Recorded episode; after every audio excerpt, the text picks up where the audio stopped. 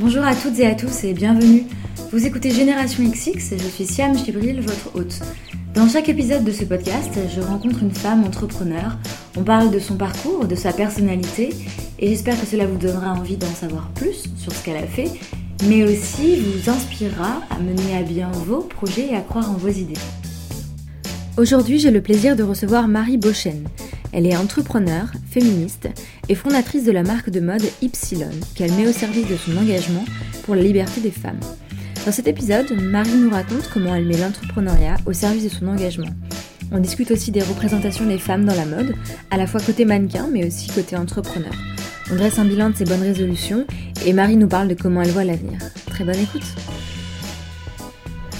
Bonjour Marie. Bonjour Siam. Merci beaucoup d'être venue euh, jusqu'ici. je t'en prie. Euh, C'était assez facile de travailler ce podcast, enfin de, de, préparer ce podcast parce que tu parles beaucoup euh, sur Internet. D'accord. tu as fait un TED Talk, euh, tu as un blog sur Medium. Euh, enfin bref, du coup j'ai trouvé pas mal de choses. Et la première chose qui m'a interpellée, c'est que tu te décris comme une féministe mermaid, une sirène féministe sur Instagram. Et je voulais te demander qu'est-ce qui te plaisait dans l'image de sirène? Est-ce que ça avait une signification particulière? Euh, bah, Féministe Mermaid, en fait, c'est une description que j'ai adoptée euh, suite à une collection que j'ai créée euh, l'été dernier pour une de mes égéries qui s'appelle euh, Alessandra. En fait, le, principe de, ma marque, qui s'appelle Ypsilon, c'est du prêt-à-porter féministe et ça m'intéresse de, raconter l'histoire, la personnalité, une opinion de mes égéries et d'aborder une thématique à chaque fois.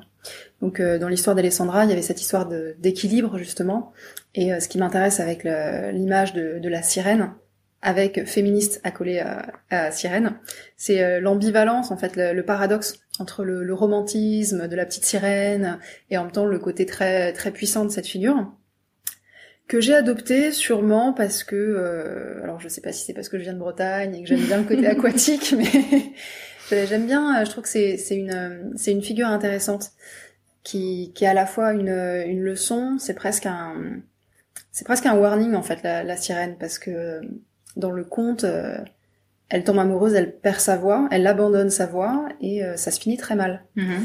Euh, donc je trouve que c'est assez intéressant de, de se rappeler de ne jamais abandonner sa voix.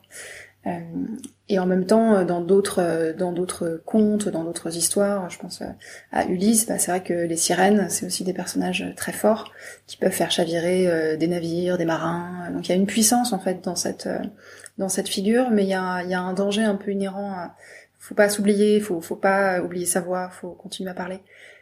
Et, euh, et voilà, donc j'aime bien euh, j'aime bien l'imagerie, euh, la symbolique de la sirène et d'une manière générale en ce moment un petit peu toutes les figures du, du, féminin dans les contes, la symbolique. je m'intéresse pas mal à la sorcellerie en ce moment. D'accord. en fait, j'ai découvert un petit peu par hasard l'histoire du féminisme liée justement à la sorcellerie avec un, un mouvement féministe italien des années 70. Mhm. Et, euh, et, voilà, donc je, m'intéresse un petit peu justement à, ces figures euh, qui ont été euh, bah, finalement mises au banc de la société et qui étaient une forme de, de résistance. Donc, donc voilà, c'est des figures qui m'intéressent. Le féminisme, justement, c'est un sujet dont tu parles beaucoup. Comme je disais, que ce soit dans tes talks, que ce soit dans les articles que tu publies, on ressent dans ce que tu écris qu'il y a une quête identitaire un peu euh, à la fois personnel et professionnel qui se construit autour de, ce féminisme. Et du coup, est-ce que c'est le féminisme qui t'a amené à entreprendre?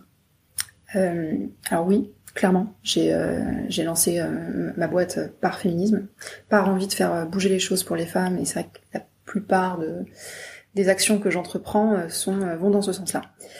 Après, ça, ça m'amuse un petit peu que tu aies eu cette impression de, de, quête identitaire, parce que c'est vrai que je, je, cherche beaucoup de choses, euh, que ça soit effectivement sur moi ou d'un point de vue professionnel.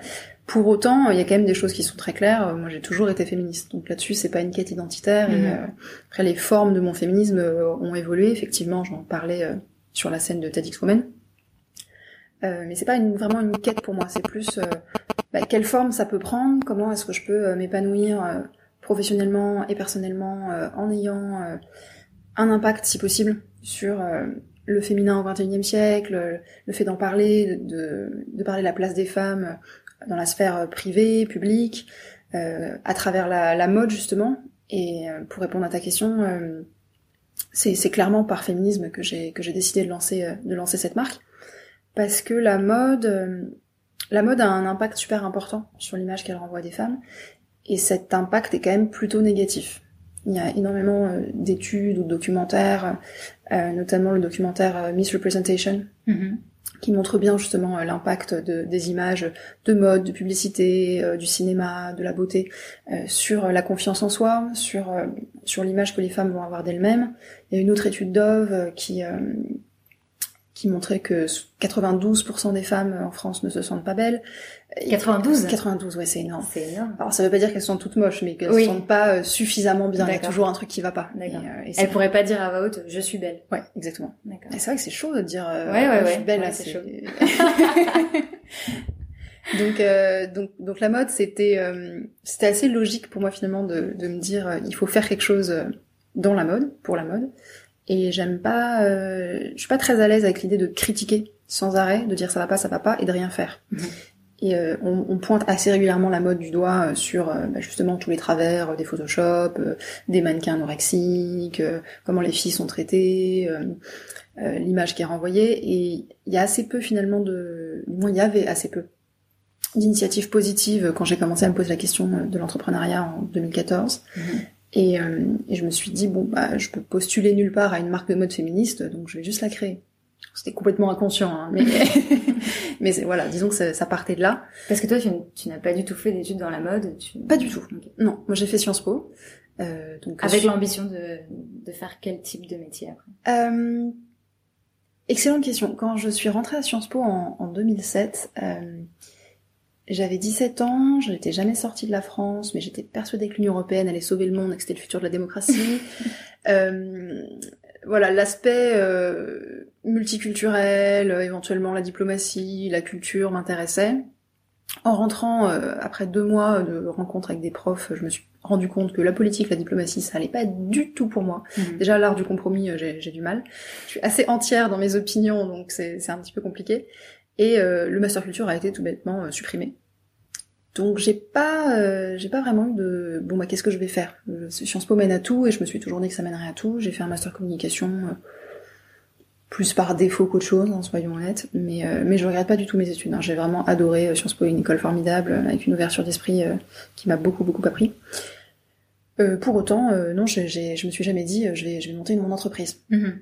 Si je l'ai fait, c'est parce qu'à un moment donné, j'ai ressenti le besoin plus qu'avant de d'être 100% en cohérence avec euh, mes valeurs, euh, l'ambition que j'ai pour euh, pour les femmes, pour le monde. Alors je, je peux pas changer le monde toute seule évidemment, mais l'idée de rester là à rien faire en bossant en agence de pub, ça m'allait plus en fait.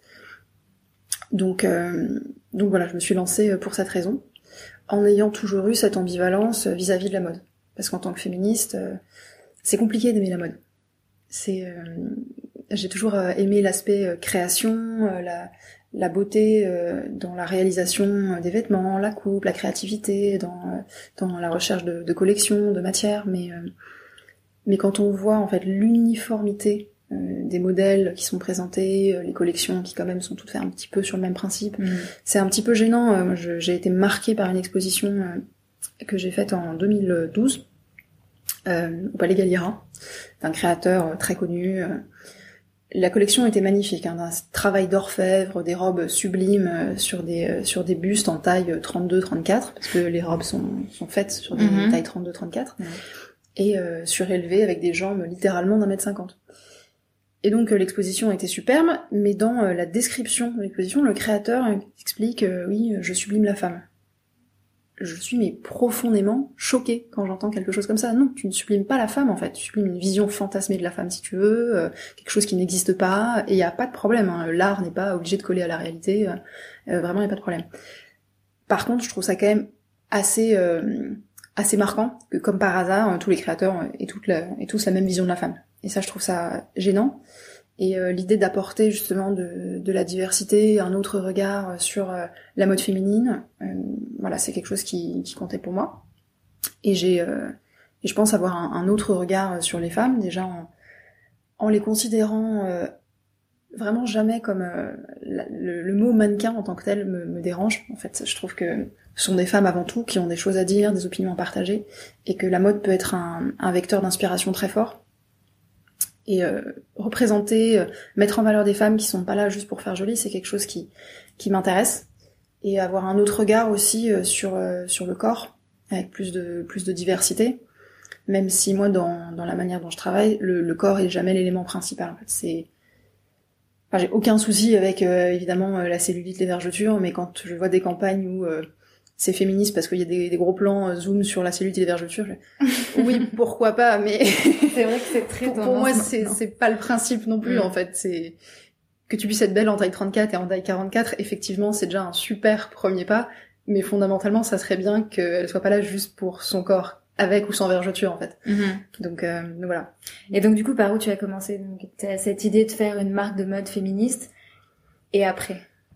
Euh, ça a beaucoup évolué parce qu'au début, euh, je m'intéressais surtout justement à la personnalité des femmes. Alors j'étais partie dans un délire mais complètement euh, hyper compliqué. Il y avait des tests de personnalité, c'était très très axé psychologie, mhm. trop complexe.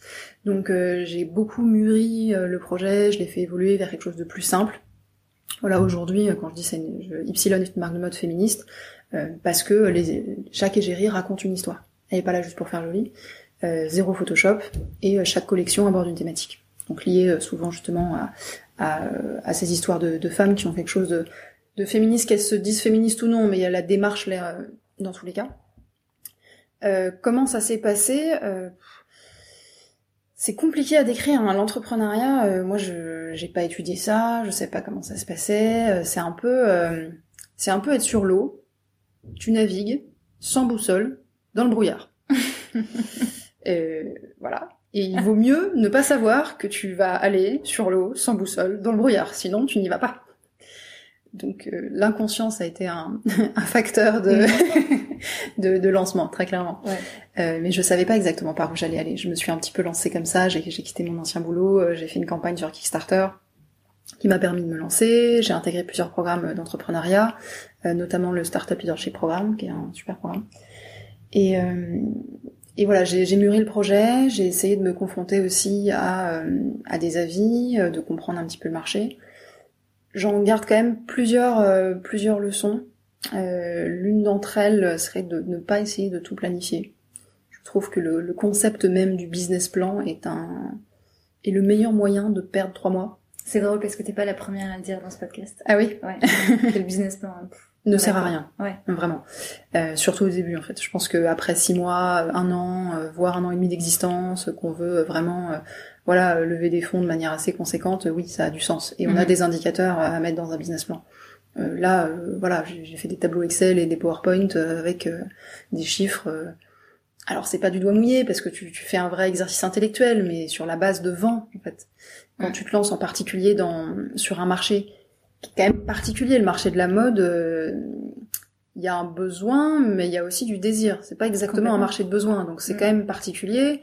Euh, sur la mode engagée, féministe. Alors déjà, on m'a dit non mais surtout oublie ce mot, n'emploie pas le mot féministe, c'est dangereux. Parce que tu t'es lancée en 2014, c'est ça? Euh, Non, en 2014, j'ai commencé à réfléchir au ah, projet. J'ai quitté mon ancien boulot dans la communication en 2015 en faisant une campagne Kickstarter. J'ai mûri le projet justement euh, pendant à peu près un an et j'ai lancé euh, le site euh, il y a pile un an. En fait. D'accord. Parce que là, tu, donc tu disais, oui, il faut pas mettre le mot féministe, mais c'est vrai que là, ça fait 3-4 mois que maintenant, beaucoup de marques essayent de ah oui, oui. s'afficher avec cette valeur féminisme, mais qui, qui fait pas forcément sens. Et...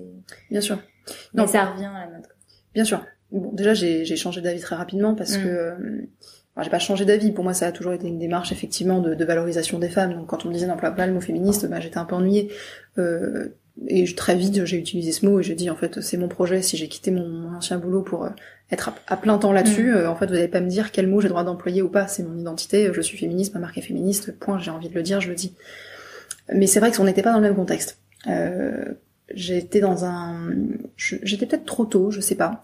En tout cas, moi j'ai habité un an aux États-Unis et j'ai gardé quand même beaucoup de contacts là-bas. Et il y a davantage d'initiatives féministes dans la mode. Donc quand j'en parlais, euh, c'était, euh, ça existait pas en France, mais ça existait ailleurs. Mhm. Et euh, il y a aussi une question de contexte. moi, j'avais vu effectivement dès 2014 cette vague de fonds que je trouvais hyper intéressante et qui, pour moi, a besoin d'aller encore plus loin. qui peut-être, en tout cas pour les gens qui sont pas dans l'industrie ni dans le féminisme, c'est compliqué à voir. Et bien sûr, moi, je suis incapable de prédire les évolutions du marché de l'immobilier, donc c'est normal. Mais bon, c'est vrai que c'est un petit peu énervant d'être tout de suite mise dans cette case entrepreneur, girly, jeune dans la mode, donc t'es pas vraiment prise au sérieux, alors que non, il y a une vraie tendance de fond en fait sur ce besoin de sens, sur ce besoin d'engagement dans la mode, qui aujourd'hui, effectivement, comme tu dis, a pris beaucoup d'ampleur. Et moi j'ai vu une vraie différence, un vrai avant-après élection de Donald Trump.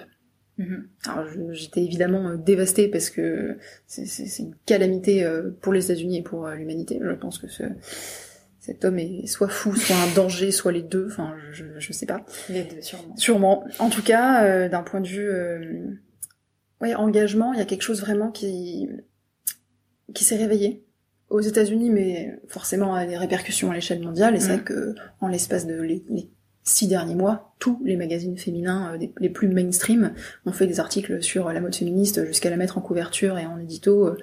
Euh, il y a eu cette fameuse bataille d'édito euh, en mars qui était absolument extraordinaire. mais bon, c'est vrai qu'on n'est plus du tout dans un sujet de niche. Et, et aujourd'hui, oui, beaucoup de marques euh, le disent. Alors bon, euh, une fois que c'est que c'est dit, ça, me fait une belle jambe de dire ah j'avais raison, regardez.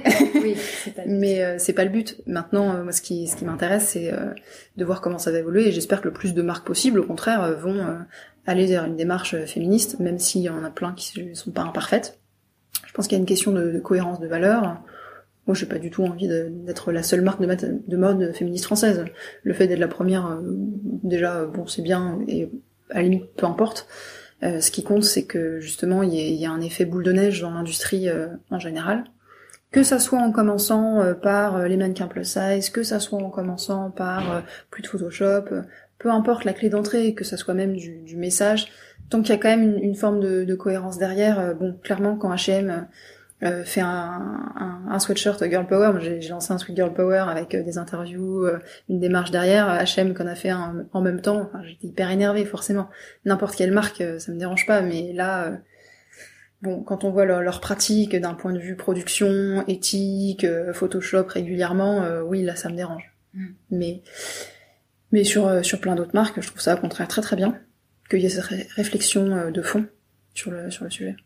Et donc comment est-ce que tu as réussi justement à concilier cet engagement, cette volonté de, euh, de raconter une histoire autour de, de, de, chaque collection et juste le côté euh, hyper euh, pratique du business quoi? C'est-à-dire que dans la mode il faut euh, je sais pas il faut dessiner des collections il faut les produire il faut garder un œil sur sa trésorerie enfin des choses très concrètes. Comment est-ce que tu balances les deux en fait? C'est un travail constant Euh, je sais pas trop quoi, quoi répondre à cette question parce que oui, d'un point de vue euh, théorique, euh, je suis complètement d'accord. Euh, une entreprise, son but effectivement, c'est de gagner de l'argent. en tant que femme engagée qui a monté une marque de mode spécifiquement pour le féminisme, l'engagement prend un peu le dessus. Maintenant, les deux pour moi ne sont pas incompatibles et devraient aller ensemble davantage. Justement, c'est quelque chose que j'essaie de, de véhiculer aussi, de dire bah, voilà, on n'est pas obligé d'être soit un méchant capitaliste, soit euh, un, militant qui vit d'amour d'eau fraîche et de, et de manifestation. Euh, voilà, il y a, y a, un entre les deux et il n'y a pas de, de, bien ou de, ou de pas bien. Mais euh, comment concilier les deux Je pense que ça se fait assez, assez naturellement. Et en même temps, j'ai envie de dire, j'ai pas envie de, de mentir non plus aux auditeurs, c'est compliqué. C'est compliqué parce que personnellement, je suis bien meilleure je pense, à euh, raconter des histoires, euh, prendre la parole sur ces thématiques-là, que sur la partie commerciale, que ça soit par mon histoire personnelle, culturelle. voilà, c'est vrai que le, rapport à l'argent est moins moins évident. Déjà, la société française, d'une manière générale, parler d'argent, c'est un petit peu compliqué. Moi, j'ai une famille de profs et de médecins, alors le secteur privé, on connaît pas. Euh, je me suis pas du tout destinée à l'entrepreneuriat, et c'est certainement la partie que je maîtrise le moins c'est pas parce que personnellement je suis moins bonne sur cette euh, sur ce volet-là que pour autant euh, les c'est incompatible. C'est juste que personnellement, euh, voilà, j'ai des forces et des faiblesses. Mes forces, elles sont plus du côté de la prise de parole, du contenu, du storytelling que que de la vente pure. Mhm. J'ai pas un profil commercial, clairement. Et tu as parce que tu es toute seule sur la marque, t'as pensé à t'associer justement avec un profil commercial?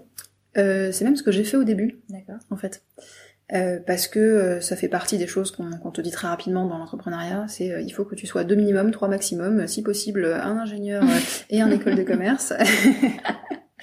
bon, dans la mode, je n'ai pas trop besoin d'ingénieur, mais euh, non, je me suis associée au début euh, justement euh, avec une amie d'amis qui a fait une école de commerce, voilà, donc profil plutôt commercial, dans la mode, donc bonne connaissance de l'industrie, et, et on a lancé le projet comme ça.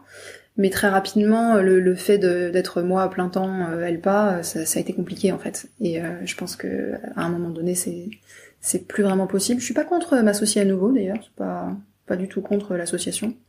Euh, je suis assez contre, en revanche, ce, ce discours prédominant qu'on entend tout le temps dans l'entrepreneuriat de mm. euh, si tu n'es pas deux euh, ou trois, tu vas mourir, c'est sûr. Moi, ça m'a fait perdre un temps extraordinaire quand même de ouais, ce, ce, type de, de conseil, au même titre que le conseil business plan hein, aussi.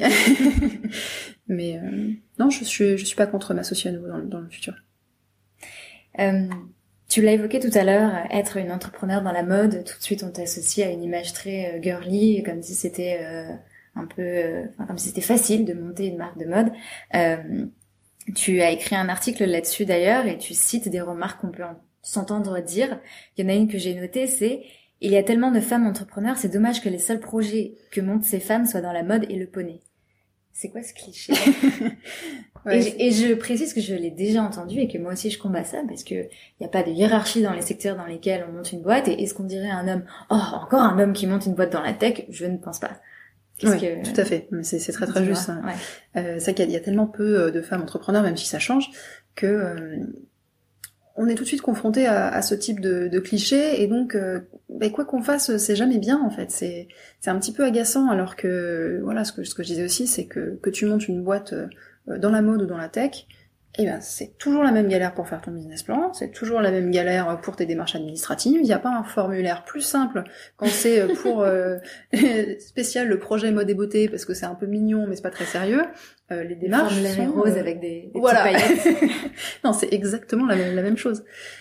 je je sais pas exactement d'où ce, ce cliché vient parce que je le trouve même paradoxal. Le monde de, de la mode est vu comme très féminin pour autant, les, ce sont des hommes qui tiennent les, ficelles de l'industrie euh, de la mode, que ça soit euh, les directeurs artistiques euh, qui travaillent dans les plus grandes maisons, que ça soit d'un point de vue financier. Donc c'est un cliché qui voilà qui n'y a pas de fumée sans feu. Donc effectivement il y a, beaucoup de femmes dans la mode, mais la direction de l'industrie de la mode est masculine. Hmm. Donc j'aimerais justement aussi que, que, les mentalités changent et et qu'il n'y ait pas de hiérarchie entre les projets. Effectivement, euh, je, ça, me semble assez euh, assez injuste finalement parce que tu peux entreprendre euh, avec une cause ou pas, tu peux entreprendre dans le produit ou dans le service, tu peux entreprendre sur quelque chose qui est ta passion ou sur quelque chose qui va te faire vivre de purement alimentaire. Je j'aime pas trop voilà ces, hiérarchies dans, les, projets. Mm. Mais, mais comment euh, comment résoudre ça? Je pense que le changement par l'exemple, il euh, y a que ça de vrai, et qu'il faut aussi euh, voilà des démarches pour encourager davantage le projet. Alors je dis pas que bien sûr il faut encourager aussi les femmes dans la tech. La question n'est pas là, mais ne pas faire de, hiérarchie et, et, la mode est vue comme quelque chose d'un peu mignon, alors que la mode, le luxe, il me semble que c'est la deuxième industrie qui rapporte le plus à la France. Donc euh, arrêtons de voir ça comme quelque chose de mignon. Enfin, c'est c'est un sacré paquet d'argent quand même. Donc euh... et un secteur ultra compétitif euh, où c'est difficile de se faire sa place. Exactement. Mm. Exactement. La, difficulté du, du, secteur de la mode euh, est certaine. Je le, je, le, je le vis au quotidien. c'est ultra compétitif. Mm. Et justement, c'est quoi maintenant le futur pour Epsilon En tout cas. Pour moi, on a dit qu'on faisait pas de, de, de, de plan à, à 3, 6, 8 mois, mais bon. Imagine, qu'est-ce que maintenant tu veux faire avec Ypsilon hum, Ypsilon, j'aimerais l'orienter euh, davantage vers un, en faire davantage un projet personnel. En fait, j'ai, quand même mis tout mon temps, euh, presque H24, sur ce projet pendant, euh, pendant deux ans. Il y a énormément de, choses que j'ai envie de changer dans la mode et je vais continuer ce, projet, mais j'ai envie d'aller sur d'autres moyens d'expression aussi. C'est une réflexion que j'ai commencé à avoir bah, suite au TED justement. Je me suis rendu compte que c'était important de prendre la parole, euh, d'expliquer, euh, d'avoir une démarche et pas d'être dans une euh, dans un projet uniquement, on va dire. le projet sans l'explication, c'est un peu ésotérique. Donc, donc Ypsilon, c'est un projet voilà personnel que je vais continuer à, mener. mais qui ne va plus me prendre euh, tout mon temps parce que j'ai envie d'aller sur d'autres thématiques aussi. Donc dans les dans les projets, euh, il y a le, notamment euh, bah, les conférences justement. C'est vrai que j'en ai fait pas mal et de plus en plus ces derniers temps. là hier, je, faisais une conférence sur le brainstorm et les biais de genre dans les réunions. Mm-hmm. Donc beaucoup de sujets, voilà, comme comme la créativité, mais avec un filtre femme-homme. Je pense qu'il est, qui est très important en entreprise euh, mais pas que, et euh, pour justement euh, faire changer les choses en amenant une sensibilisation, peut-être une prise de conscience et des outils pratiques. Encore une fois, l'idée c'est aussi de, dire voilà pointer du doigt, il y a des problèmes, mais on n'est pas que dans la critique, il y a des solutions. J'aime bien cette démarche, donc voilà, ça fait partie des projets. J'ai aussi un autre projet plus sur le contenu avec de la vidéo qui est en cours actuellement, donc j'en saurai un petit peu plus, je pense, d'ici les prochains mois. Et, euh, et quoi d'autre euh, Beaucoup de projets. J'aime bien euh, l'idée de d'être assez libre en ce moment et de travailler avec des gens bah, qui m'inspirent, qui me plaisent, de faire le choix aussi de voilà, il y a des il y a des super belles rencontres que que j'ai pu faire au cours de ces dernières années. J'ai envie de travailler avec ces gens-là et de pas me dire voilà, je suis mono travail. Je pense que j'ai aussi quitté mon, mon, travail pour ne pas être dans un full-time job, euh, salarié, 5 euh, jours sur 7, voire 6 sur 7, euh, pour avoir justement la, liberté de choisir et de pas être enfermé dans, dans une seule case. La, la mode, la mode m'intéresse énormément, mais comme tu le disais à très juste titre tout à l'heure, il y a énormément de logistique, de gestion de projet, de gestion de prestataires, de travail avec des freelances, des ateliers de production, du management. Mm-hmm c'est assez lourd finalement et euh, parfois euh, le, côté euh, créatif, intellectuel ne représente allez même pas 20% du temps. C'est ça devient un petit peu frustrant, enfin c'est devenu frustrant du moins et j'ai envie de d'aménager davantage mon agenda pour être plus sur ce type de projet. Voilà. D'accord. C'est marrant, tu disais que tu as plein de projets, ça me fait penser à un podcast que j'ai enregistré avec euh, Laura Brown que tu connais. Oui. Et euh, elle disait elle aussi qu'elle avait beaucoup de projets, que parfois elle se sentait un peu comme un cheval fou. ça me fait penser à ça. Oui, oui, c'est vrai. Bah, Laura fait partie des personnes avec qui euh, j'aime beaucoup travailler, effectivement, dans une logique de à la fois d'entraide parce qu'on est sur le même corpus de valeurs, clairement, sur la mode engagée, éthique, et c'est vraiment une fille super. Euh, et le, le, fait de se dire, voilà, on, est dans une logique d'entrepreneur, quand un projet se présente et qu'on peut travailler ensemble, ben on le fait. Mhm. Donc euh, c'est cool. Tu parlais d'inspiration. Toi, qu'est-ce qui t'inspire? Qu'est-ce qui te motive aussi? Ce qui me motive vraiment euh, à me lever, c'est c'est l'envie de faire bouger les choses. T'es profondément optimiste, non? Temps de réflexion. Euh. c'est pas si évident. Ouais, c'est bizarre parce que je me sens pas optimiste en fait. Euh, Moi, je, trouve que là, ce qui ressort, c'est que tu es optimiste. Je ne peux pas me résoudre. Hmm. Effectivement, j'ai besoin de, de, de, bouger et de faire bouger les choses et de me sentir utile. Et euh, l'attitude de résignation, euh, clairement, ne me va pas du tout. Est-ce que c'est de l'optimisme? Est-ce que c'est de l'inconscience?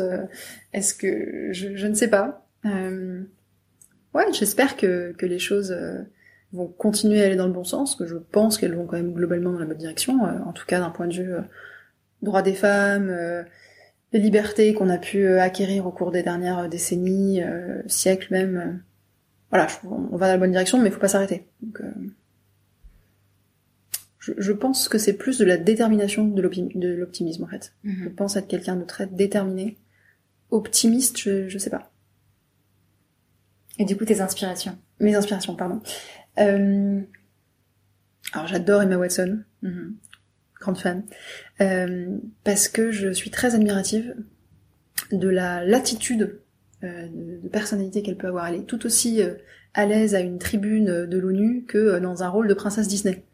Et je trouve que c'est c'est très inspirant pour moi en tant que femme, en plus voilà de la même génération, de voir une figure comme ça qui donne l'exemple et qui sort de cette euh, polarité euh, de tu dois être ceci euh, ou cela, mais tu ne peux pas être les deux.